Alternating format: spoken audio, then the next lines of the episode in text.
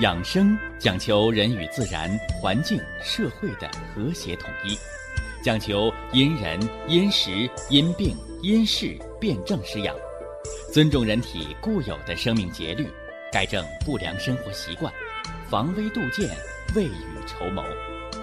让我们一起学习、感受、实践养生的大智慧，用智慧去把握健康，用身体去感悟健康，用心灵去感受健康的幸福和快乐。欢迎收听《我和健康有个约会》。下面有请徐老师讲解博医文化的大智慧，让我们一同感受健康带给我们的快乐。好，下面有请徐老师。徐老师，您好。主持人好，听众朋友们，大家好。我们的趣味科普养生节目啊，哎，就是希望把复杂的养生、防病、健康。长寿的知识，把它趣味化，把它生活化，把它融入到咱们百姓的生活当中，让大家呢啊张嘴，哎，就挂在嘴边的顺口溜，是不是啊？呃，抬手就放在手边的捶背的小木锤儿。甚至呢，刚到饭桌上，哎，就想起来，饭前一碗汤，老来不受伤。只要今天一顿排骨，哦，我们就想起来了，啊，吃肉不吃蒜，营养少一半。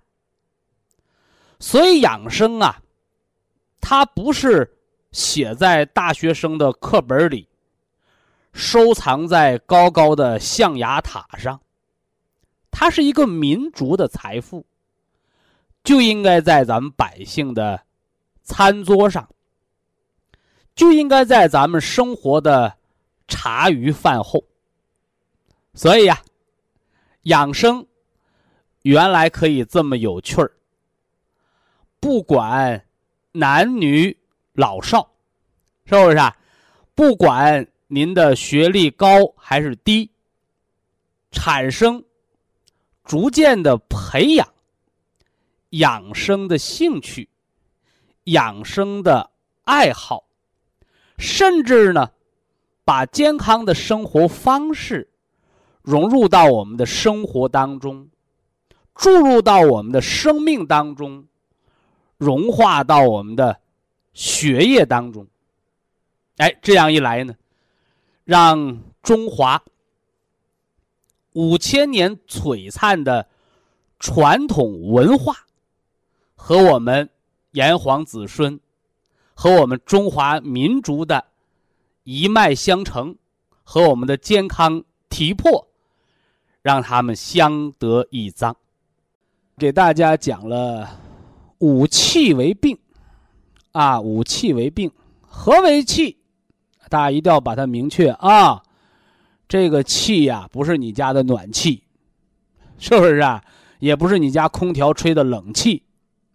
气为人之功能，所以中医说的五气为病，说的就是功能性疾病的表现。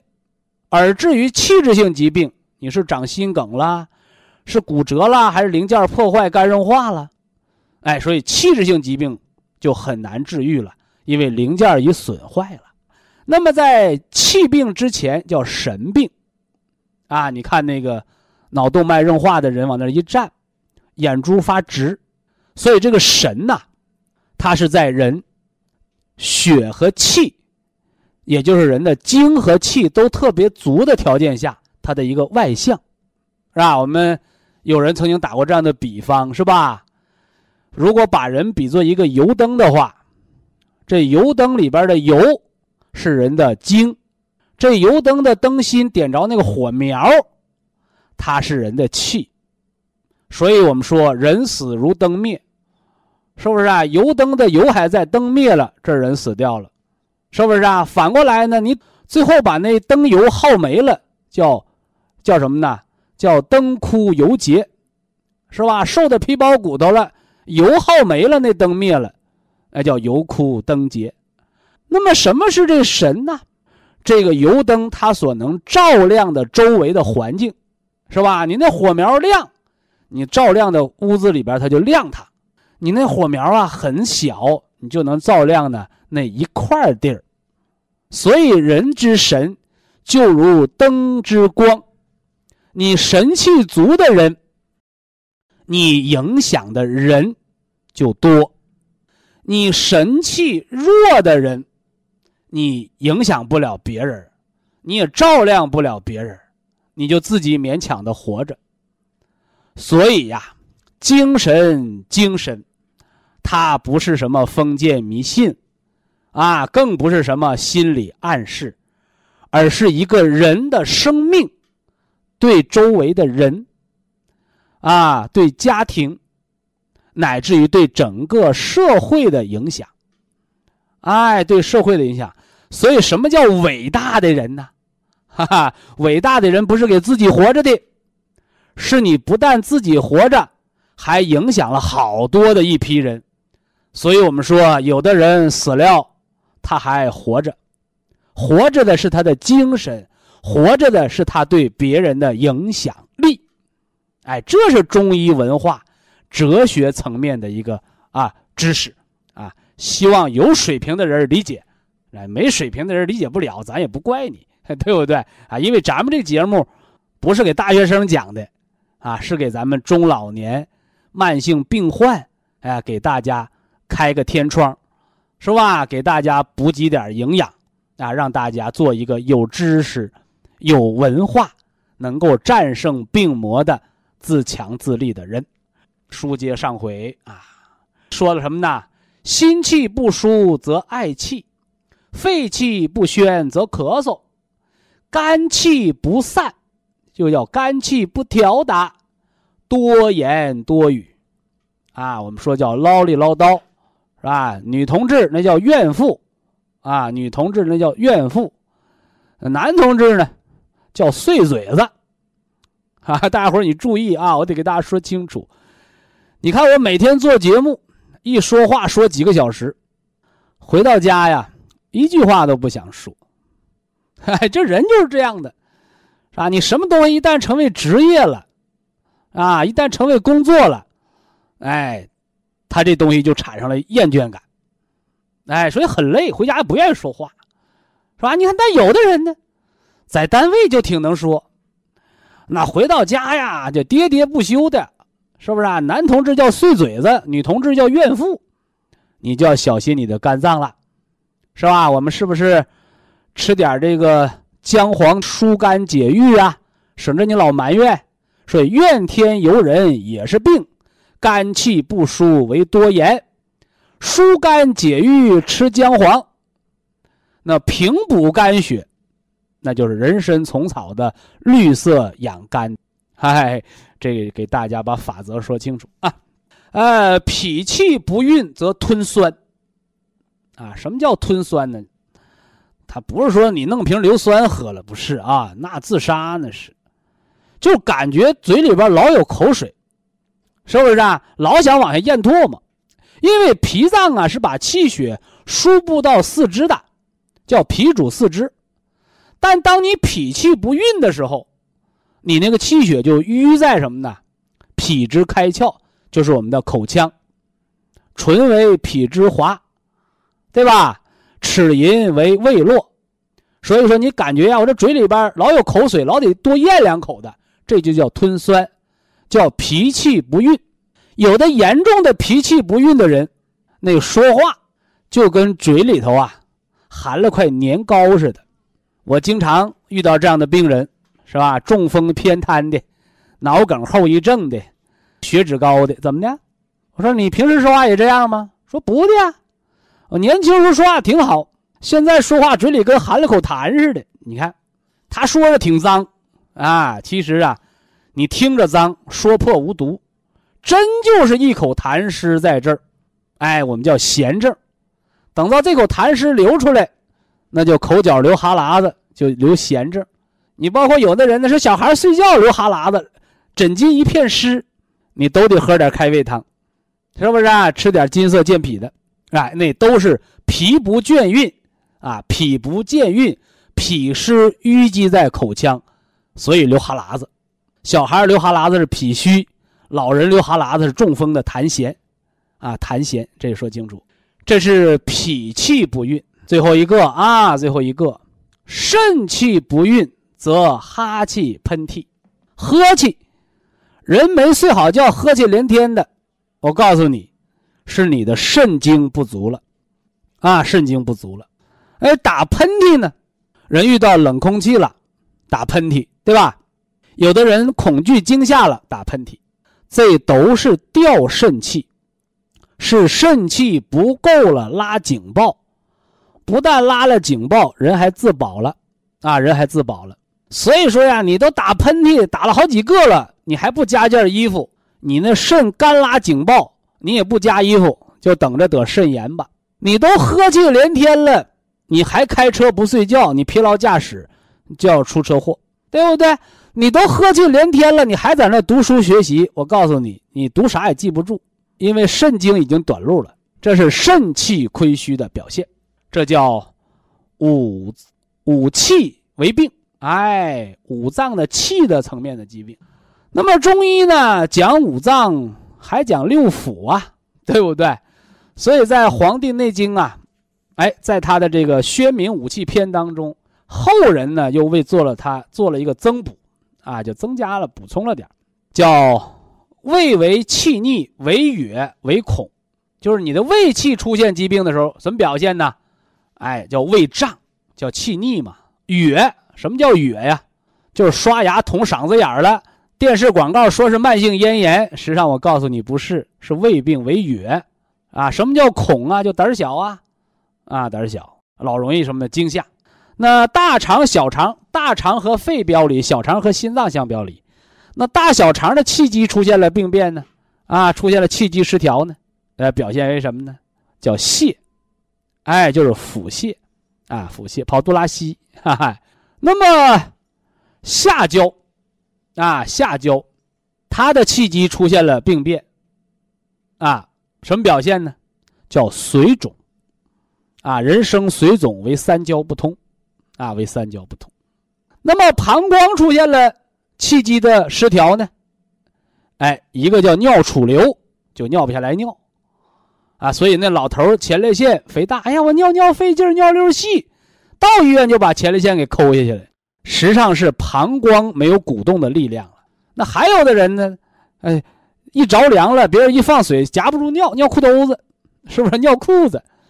哎，叫不约，哎，尿储留叫笼闭，是不是啊？尿失禁叫不约。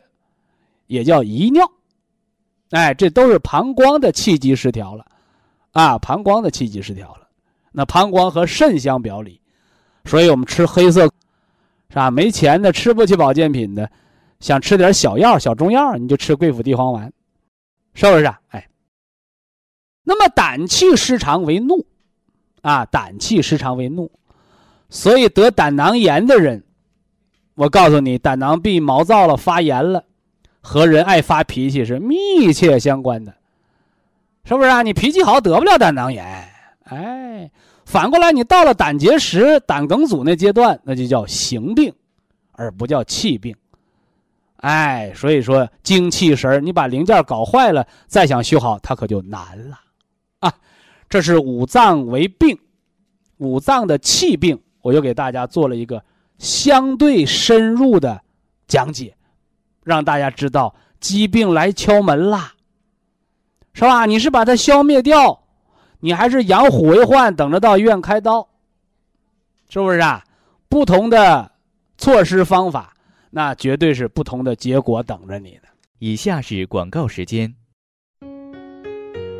博一堂温馨提示：保健品只能起到保健作用，辅助调养；保健品不能代替药物，药物。不能当做保健品长期误服。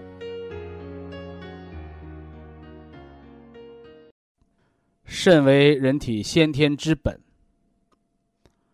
主骨生髓，主水纳气，主人一身之阴，又主人一身之阳。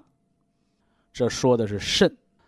呃，除了先天之本讲的多了之外呢，我们还强调了这个人的后天之本。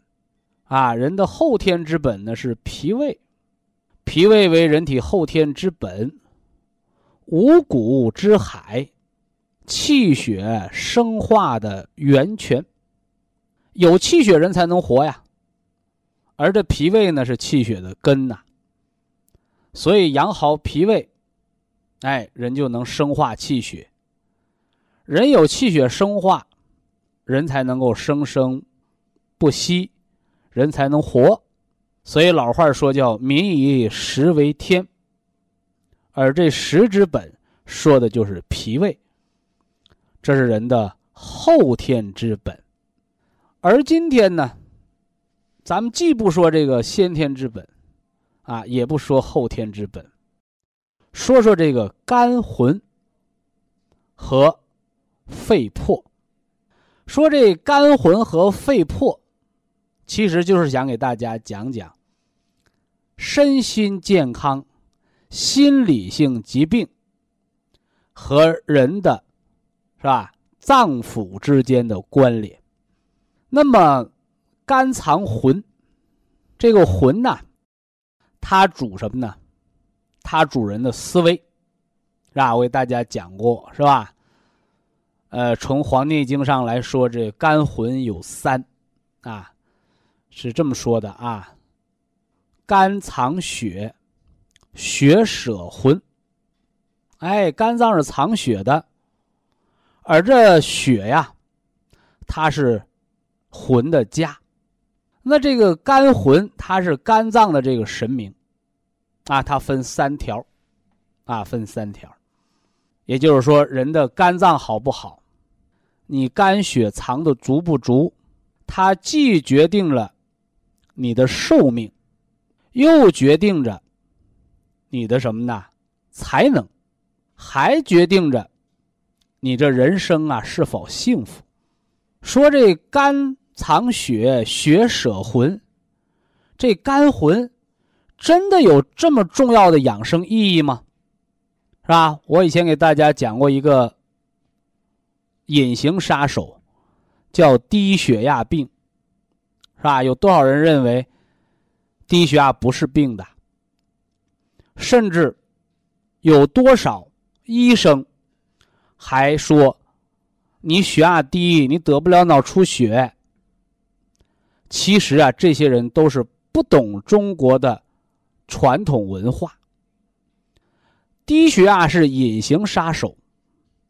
低血压病人到六十岁得脑萎缩。老年痴呆、脑梗塞，是不是啊？得中风。那么低血压实际上它就是一个肝血的不足。你看《黄帝经》上说叫“肝藏血，血舍魂”，是吧？你那肝血呀藏的足，你那肝魂它就强。你那肝血亏，你那个魂呐，它就绕。所以呀，低血压，肝血亏，肝血亏，你那魂就绕，你就不容易长寿。而且这个人呐，才能方面就偏弱，啊，而且还容易受惊吓，是不是啊？还有一个特点，这样的人。容易什么呢？上瘾。啊，什么叫上瘾呢？就是我们说的人的嗜欲，是吧？那有人说，徐老师说，你说低血压是病就是病，你不得讲出道理吗？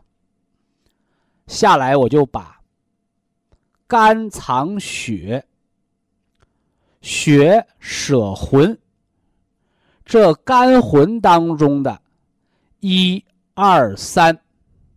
我给大家伙好好的说道说道，让咱们大家能够啊预防、康复、低血压病，把肝血藏的足足的，养好了肝魂，哎，我们才能长寿。不但长寿，我们人生要活得精彩。哎，不但人生活得精彩，我们还得呀有幸福感。哎，这都是肝魂决定的，啊，那个西医，它是心理学才能研究的层面，而咱们中医，在脏腑层面，在精气神层面，在中医的基础方面，咱就要给大家伙说清楚，是吧？这新听众要拿笔记啊，老朋友笔记本上应该有。啊，我们中国人说叫三魂七魄啊。这第一魂呢叫胎光，啊，胎光，是吧？经常说，哎呀，你这人印堂发黑呀，哎，怎么的呀？就说你胎光不足了，是吧？什么叫胎光啊？是吧？哎，也就是我们说的叫元神，啊，人的本源之神，是吧？所以老话说叫“人死如灯灭”，哎，啥意思？就是你肝血耗尽，你那胎光灭了，元神散了，人自然而然就没了灵魂，就死掉了，是不是？哎，所以这第一呢，肝魂叫胎光啊。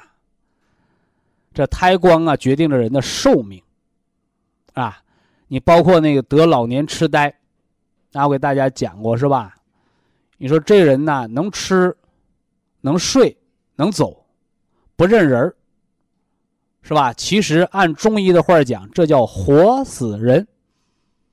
你说这人活着吧，胎光没了；你说他死了吧，能吃，能喝，能走，能睡，就是不认人是吧？老伴儿都不认识，儿女更甭提，都不认识，走出门回不了家。所以中医把这叫行尸走肉，哎，这就说明人的什么呢？这胎光没了。呃，肝魂的第二条叫什么呢？叫爽灵，啊，你就听这个名字，是吧？爽灵啊，机灵啊。所以呢，这肝的第二魂，它又叫人的智神，哎，是人的聪明智慧。所以说，你这一辈子呀，你是当农民跑土了咖，你还是当科学家搞发明？你这一辈子呀，是做一个普普通通的工人，啊，你还是做一个什么呢？这个专业的技术人员，是吧？是平安退休，你还是能成为学科带头人？你能不能有发明专利？这不是你上学能学的。这得看你的肝血足不足，是吧？得看你那个肝魂足不足，而这就是肝的第二魂，就叫人的爽灵。所以说，你看血压低的人，啊，血压低的人，肝血亏，肝魂不足，你那个爽灵啊，是吧？你这肝之二魂这个爽灵再差一点这人基本就没什么太大才能，啊，这辈子也出不了什么出息，是不是啊？所以这大家一定要搞明白啊。那么人的那个胎光啊，是受益于母亲，啊，也就是人的生命健康和寿命由母亲说了算。而这人呢，一辈子有多大才能，是由你亲爹说了算，啊，是由你亲爹说了算，因为人这肝魂。之二，他这个爽灵是由父亲来决定的，是不是啊？所以我们常讲啊，叫种瓜得瓜，种豆得豆，是吧？哎，你父亲有多大才能，这和儿女是密切相关的，啊，密切相关的，啊，西方医学把它叫遗传学啊，我们中医把它叫传承，啊，肝魂的传承，是吧？呃，肝的第三魂呢，叫什么呢？叫幽精。啊，哪个幽？哎，就是曲径通幽处，幽暗的幽。哎，精就是肾经的精。哎，这是解决人的欲望的问题，是吧？你看有些人，是吧？年轻的时候是个小伙子，啊，人到中年四十多岁，咔嚓一刀，啊，把自己变成大姑娘了，变性手术，是吧？还有就是现在，原来啊，咱们中国人是不不说啊，不好意思说，啊，什么啊？叫同性恋，哎，这都是人的幽精。就是人的欲望，啊，人的欲望，啊，这个欲望还包括什么呢？人的嗜欲，包括你抽烟上瘾的，喝酒上瘾的，上网上瘾的，是不是啊？吸毒这些成瘾性，都说的是人的幽精，啊，就是人的欲望。所以说，人这一辈子呀，你活得幸不幸福？你是嗜酒如命啊？还是这个赌徒啊，哎，你这都是幽精出了问题，哎，这都是由肝藏血、血舍魂来决定的。所以我给大家讲了，叫低血压是隐形杀手，其道理就和肝血和肝魂是密不可分的。那么既然肝魂它这么这么的重要。是吧？那我们这个魂呢，是爹妈给的。那么我们后天调养对它究竟有没有作用呢？告诉大家，作用非常的大。啊，你包括现在，是吧？大家都知道那个长寿之国的日本，啊，是世界上头号的自杀率发病最高的国家。哎，这就说明什么呢？哎，他的肝血和肝魂出了问题，啊，肝血和肝魂出了问题，哪儿啊？就是幽精。哎，就人的欲望出问题了，啊，所以现在心理性疾病、抑郁症、强迫症、焦虑症，是不是啊？包括说那个海默茨综合症、那个老年痴呆症，这都是跟肝血藏魂有关。哎，说这人傻了，像魂没了一样。你看，所以中国人的大道至简、复杂的医学道理，其实就在百姓的俗话之间。所以肝魂，我们既是得益于父母，又要后天的去养护它。那这肝魂呢，如何养护啊？大家一定要记住啊。这魂呢是属阳的，属阳的，但是静以养之。人呢，戒能生定，啊，定能生静，静能生慧。哎，所以人通过安静、静下心来，心肾相交，好睡眠，睡觉好了，养肝血，这样的人才能养人的肝魂。哎，才能养人肝魂。你反过来呢，是吧？这人很狂躁，啊，很狂躁，就是我们说的这个很很疯狂，哈哈，登高而歌，弃衣而走，啊，做什么事要刺激，啊，什么飙车的、蹦极的、冬泳的，哎，这都是人的肝魂出了病，啊，寻求刺激，就说明你的肝魂出了毛病了。啊，所以怎么办呢？叫静能养魂，所以养肝血、养肝魂最好的办法就是睡觉。啊，睡觉。所以人白天是魂在工作，而你偏要晚上熬夜看书、熬夜上网、值夜班是吧？熬夜唱歌，就伤了人的魂。所以呀，晚上深夜不睡觉。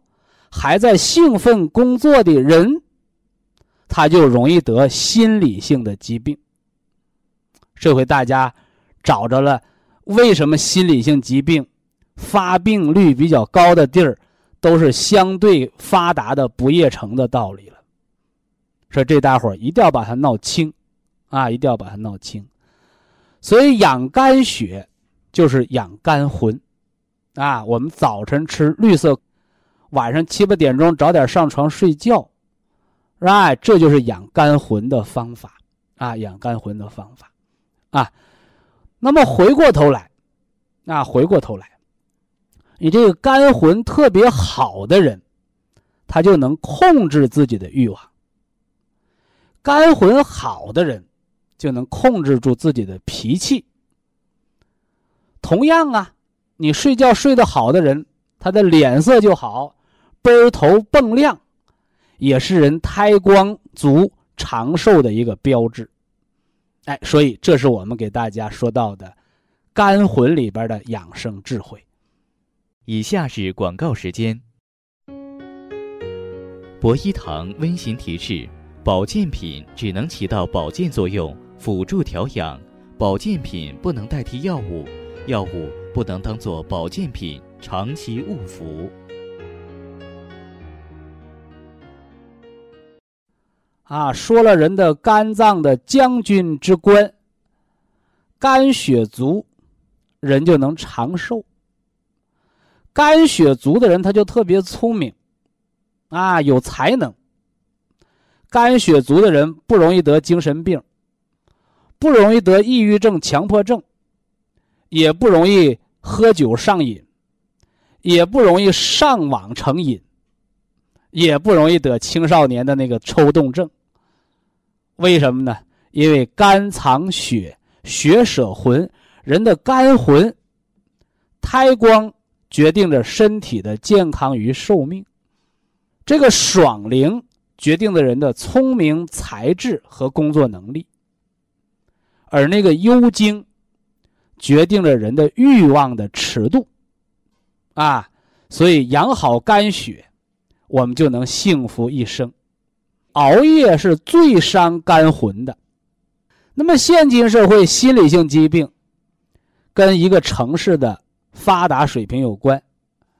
啊，哪个城市越发达，睡觉越晚，啊，老百姓原来认为是压力大得精神病，那我告诉你，啊，压力大不大，得看你肝魂能不能得到修复。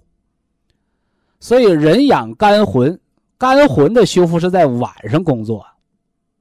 你晚上没有把肝魂修复好，你白天就精神异常。啊，所以消除心理性疾病，从调低血压，从补肝血，哎，从养肝魂开始。呃，今儿呢，今天给大家讲讲肺魄，哈，肺魄。我们说呀，人要有一个健康的体魄。啊，健康的体魄。说什么是体魄呀？体就是人的身体，是吧？魄呢，就是人要有魄力。啊，什么叫魄力呀？啊，说的狭隘点啊，说的这个狭义、直接点就是你早晨上厕所费不费劲，对不对？哎，你说我早晨。五六点钟起床到厕所，啊，一泡而净，是不是啊？上厕所五分钟搞定，有的两分钟搞定。好，你是有魄力的人，啊，你是有魄力的人。哎，这样的人呢不容易感冒，哎，这样的人还不容易得富贵病。所以人想健康，你首先得拉得快，是吧？你上个厕所就磨磨唧唧，一蹲半小时。轻者你蹲个痔疮，哎，这是魄力和人身体健康的关系。这是狭义的魄力，就是你上厕所，早晨五点到七点卯时，大肠经当令，你肺魄的问题。啊，这是我们讲了肺魄，肺的魄力和便秘之间上厕所时间长短的关系啊。呃，第二个魄力指的就是。广义上的，啊，说这毛毛毛领导啊，真有魄力，是吧？这么大的事儿，人家一拍桌子决定了，干得好，是不是啊？这一般都是先进工作者，哎，这个魄力指的是人的工作能力，啊，工作能力。呃，还有一个魄力是什么呢？就是人的身体的灵活性。啊，你说这东西滑滑板我不会。给我滑板，我两下学会了；游泳我不会，啊，有个教练搁水里玩两圈，我也会了。你看生活当中就有这样的人，啊，我们小的时候什么学骑自行车，啊，现在人学那个汽车驾驶，学开车，有的人灵的了不得，啊，好像先天就会一样。那有的人学点东西，哎呀，费那个劲呐，是不是啊？哎，他学什么掌握的慢，手脚不协调，走平道都卡跟头，这人的魄力不足。哎，所以我给大家讲了三个魄力，是吧？一是早晨上厕所的痛快，二是生活当中的决策力，工作当中的领导力和决策力。你有魄力，你是个好领导；你连魄力都没有，你也当不上领导，是不是啊？你领导谁去啊？你自己呀，上个厕所费那么大事，做点事左右为难，决断不了，对不对？拍不了板你当什么一把手啊？你顶多当个副经理，对吧？二把手。呃，第三个魄力就是身体的学习的灵活性，啊，这都是人的本能之性。所以人的魄力啊，和人的这个肝血藏的魂不一样，啊，魂它是不以人的什么呢？身体为依托的，啊，所以说那小孩惊吓哭闹，哎呀，伤着魂了，对吧？哎。而这魄，它是必须以人的身体啊为依托的，哎，那么魄力，它是人身体不得病的能力，是人生命的本能的能力。那么人一共有有这七魄啊，有这七魄。你看，我们上回给大家讲了，魂决定人的寿命长短。了不得呀，是吧？你胎光没了，你要是能走能撂，你也就是个老年痴呆、海默斯综合症，行尸走肉不认人，这是轻的啊，重的，直接就一命呜呼了，啊，这是肝魂决定人的寿命。那么肺魄决定人的生死，啊，人有七魄，我说说这第一魄。这第一破，大家写本上啊。有的人也读过《黄帝内经》，啊，有的人也喜欢百度百科，对吧？而往往呢，你看一二三，咱们中国人都好记，啊，这五六七就不好记，啊。其实生活当中，我告诉你，记忆是有法则的。肺脏主气，主人一身之气。那气藏着人的魄，所以我们常说气魄，哈哈，人要有气魄，啊，你先得有肺气，你才能有肺魄。所以人这三魂七魄，这第一魄，大家写本上啊，这第一魄叫嗅肺，是吧？也念臭肺，啊，我们中国人是很文雅的。是吧？所以把“臭”字呢读作“嗅”，啊，你包括现在你跟谁说你这病腋臭，你狐臭，你这谁听着都很什么呢？很自卑。但你到老中医那儿，人就说：“哎呦，您这叫腋嗅啊！” 哈哈，什么叫腋嗅？哎，不是你那胳肢窝生锈了，是有臭味儿，但人家文雅就念嗅，啊，大汗腺分泌不正常，对吧？哎。啊，就得什么呢？少吃辛辣的食物，吃清淡的食物，注意锻炼，是吧？那我把大汗腺摘了吧，嘿嘿，你摘完了，你人就不全乎了。所以中国文化讲的人要全乎啊。这第一魄啊叫秀肺啊，我三五年前也给大家讲过人的三魂七魄啊，那时候讲的比较浅显，是吧？那这秀肺是管什么的呢？他就是管人的生死的，啊，说有那么重要吗？没错，人呐，肺是管喘气儿的，是吧？你心脏偷停，你能活；你肺不喘气儿，人就憋死了。所以嗅肺是管人喘气儿的，啊，管人喘气儿的。这个喘气儿里边有文化，啊，中国人讲叫一阴一阳为之道。一阴一阳为之道，是吧？吸进来气儿，还能呼出去气儿，往里吸叫阴，往外吐叫阳呗，是吧？但是大家在你的本上，除了“呼吸”二字，肺主人一身之气，除了呼，还有吸，还有一个字儿，就是决定着你的寿命，是不是啊？为什么世界最长寿的国家人的平均寿命只有八十多岁？中国人现在平均寿命达到了七十七了，是不是啊？为什么八十是个难于逾越的这个阶梯呀？是吧？因为人到八十岁的时候，肺气就耗尽了。啊，就像你家那个灯泡，点了一万下是两万下，是一万个小时两万小时就灭了。你不能说我花一万块钱买呃花一块钱买个灯泡用一百年啊用不了，对不对？灯泡有寿命。那太阳都有寿命，人的肺脏也有寿命，所以人的肺气尽，人的性命就完了。那么这个我们把它叫气数。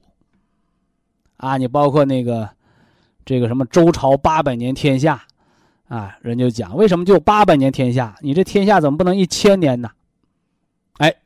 有学问家说了，叫气数已尽。哎，所以人。除了肺子会喘气儿之外，你还要知道肺子和人长寿之间有个关系，而这个关系既不是吸气儿，也不是喘气儿，是在呼吸和喘气儿中间的休息的那一段这个“息”就是休息的“息”。所以中医的导引术，就老百姓说的啊，你会练气功吗？你以为练气功是练喘气儿呢？那就大没文化了。所以啊，人练气功、练中医导引之术，练的就是呼气和喘气之间的停歇的这个休息的息。哎，我们中医常说，你吃点中药，吃点食疗，将息一下身体。将息一下身体，什么叫将息？就是调养。而这个息，大家注意，这个休息的息怎么写？上面是一个自我的自，下面是个心脏的心。这个息是自心，哎，自我的心神。这回大家明白了吧？有人打电话，徐老师，我打呼噜。我说打呼噜这病要命。他说：“你咋知道？我喘喘气儿就把我憋醒了，没？啊，人为什么打呼噜？为什么打呼噜能心脏骤停？这就是肺破影响你性命的关键。啊，所以每年呢，因为打呼噜，心脏骤停没命的人不少。呼吸暂停综合症是心脏病吗？不是，是肺脏的病，就是这个臭肺，你肺的这个魄力出了问题了。”所以打呼噜，我给他吃什么？啊，我给他吃的是虫草。说我也不咳嗽啊，哈哈，我也没有哮喘呐，我白天不打呼噜啊，我就晚上打呼噜。因为人的肺魄是晚上工作的。哎，你看肝魂吧，魂儿是白天工作，晚上调养；而这人的魄力呢，是晚上工作，白天调养。所以啊，我们中医说叫静以养魂，动以养魄。所以好多打呼噜的人，他都运动能力不足，不协调，还容易摔跟头，都是有痰湿的体质，是吧？防御能力比较差，是吧？人家给你扔个皮球过来，你球没捡着，一屁股墩坐地下了，直接摔成骨头，坏死了。你说说怎么办？笨呐！所以生活当中，你如果说，哎呀，我怎么越老越笨了，笨的要命了，都是肺魄不足。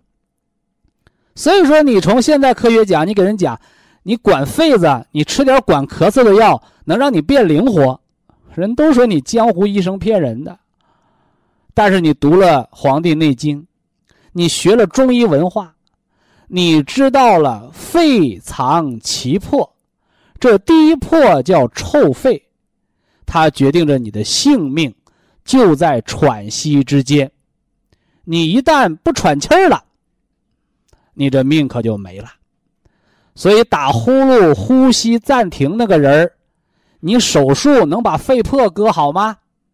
你不如白天多运动运动，养一养魄力，早晚呢早点起床，晚上呢早点睡觉，做做归息疗法，这才是养臭肺、养肺之奇魄、养这魄力的关键之所在。非常感谢徐正邦老师的精彩讲解，听众朋友们。我们店内的服务热线零五幺二六七五七六七三七和零五幺二六七五七六七三六已经全线为您开通，随时欢迎您的垂询与拨打。客服微信号二八二六七九一四九零，微信公众号搜索“苏州博一堂健康管理中心”。下面有请打通热线的朋友。这位朋友您好，您好，您好，哎，徐老师你好，请讲。我是德州博一堂的听众，哦哦，今年五十二岁了，嗯，呃，感谢你给我们中国人带来了健康，带来了幸福啊，哎，分内这个我呢听广播一年半了，呃，用保健品两个月了，一家三口都在用，哎，这个我用保健品啊。调养好了呢，五更泻，早起连续三次上厕所，腿抽筋儿。叫慢性结肠炎是吧？对对对。消炎药是吃了两个月就好了。脾脏和肾脏的阳气不足才是造病的结果。对，对对对。那个家属呢也治好了耳鸣、血压低等。哦。他买了四个紫砂锅给我们周围的家人啊。哈哈，嗯。一家一个锅就够用啊，一个锅 用三年啊。对对对，那个徐老师呢？这次我想问的呢，主要是孩子。哦，孩子的问题。哎，今年呢二十八岁了，哎，女孩 这个结婚三年了没有生育。这个有毛病还是女人的毛病？呃，是现在看呢，她自己呢是肾囊肿，呃。多囊卵巢一侧呢，输卵管那个小闪啊失效，嗯，呃，有那个受精卵送不到子宫的危险。哦哟，他们两个呢，选择了做试管婴儿。哦，双方检查呢都合格，就做了，做了两次呢都失败了，哎，哦，都失败了，哎，在移植一个月内呢，呃，流产了，死亡了，那个胎胎内死亡，哎，这样呢，第三次再做呢，子宫内膜太薄。哎，不能做，不能做了。我怕再做呢，这个西药啊、激素啊，对他伤害太大，就让他开始呢，一个月以前呢吃那个保健品。嗯。呃，让那个德州博医堂给给咨询着，哎，吃那个蓝图维啊、K 五十啊、西酵母，这样排排毒。啊，我这次就是想问呢，就是他这样有有个最佳的调整方案，给徐老师给参谋一下。呃，这个女儿是一定有毛病了。嗯。是吧？嗯嗯嗯。子宫内膜薄，我们叫皮土太薄，就跟咱们那个沙地儿似的。你有的是土地儿，它长庄稼好；那沙地儿，它就苗不容易活呗。那这个男的，就是你这女儿的丈夫，那个身体检查怎么样？成活率高不高？呃，都都正常。哎。哦，那你这个人工，呃，你用那个试管的话，反而不好。反而不好，嗯嗯，不如把身体调养好了之后，哎，你自然而然的也能成。哦，哎，这我给大家讲过啊。你现在有一种这个农业技术，叫改良土壤。嗯，听过这个话吧？就把那个盐碱地后来改改良成良田了。对，是不是啊？这个跟耕作有关。你那个女的身体弱。你再找个身子骨弱的丈夫，那你不用说了，这俩人俩病秧子。反过来呢，女的身体弱，男人身体很好。嗯。哎，那你通过这精耕细作，是吧？男女身体阴阳的平和，哎，他反而能把女人的身体暖过来。啊，这是中医的说法啊。西医他们不赞同，他说男这个夫妻俩还能把身体影响了，没错啊。你在什么屋檐下吃什么饭，什么习惯，他都造什么身体素质嘛。子宫内膜薄这个，你给他吃那个吃那个金色糖宁。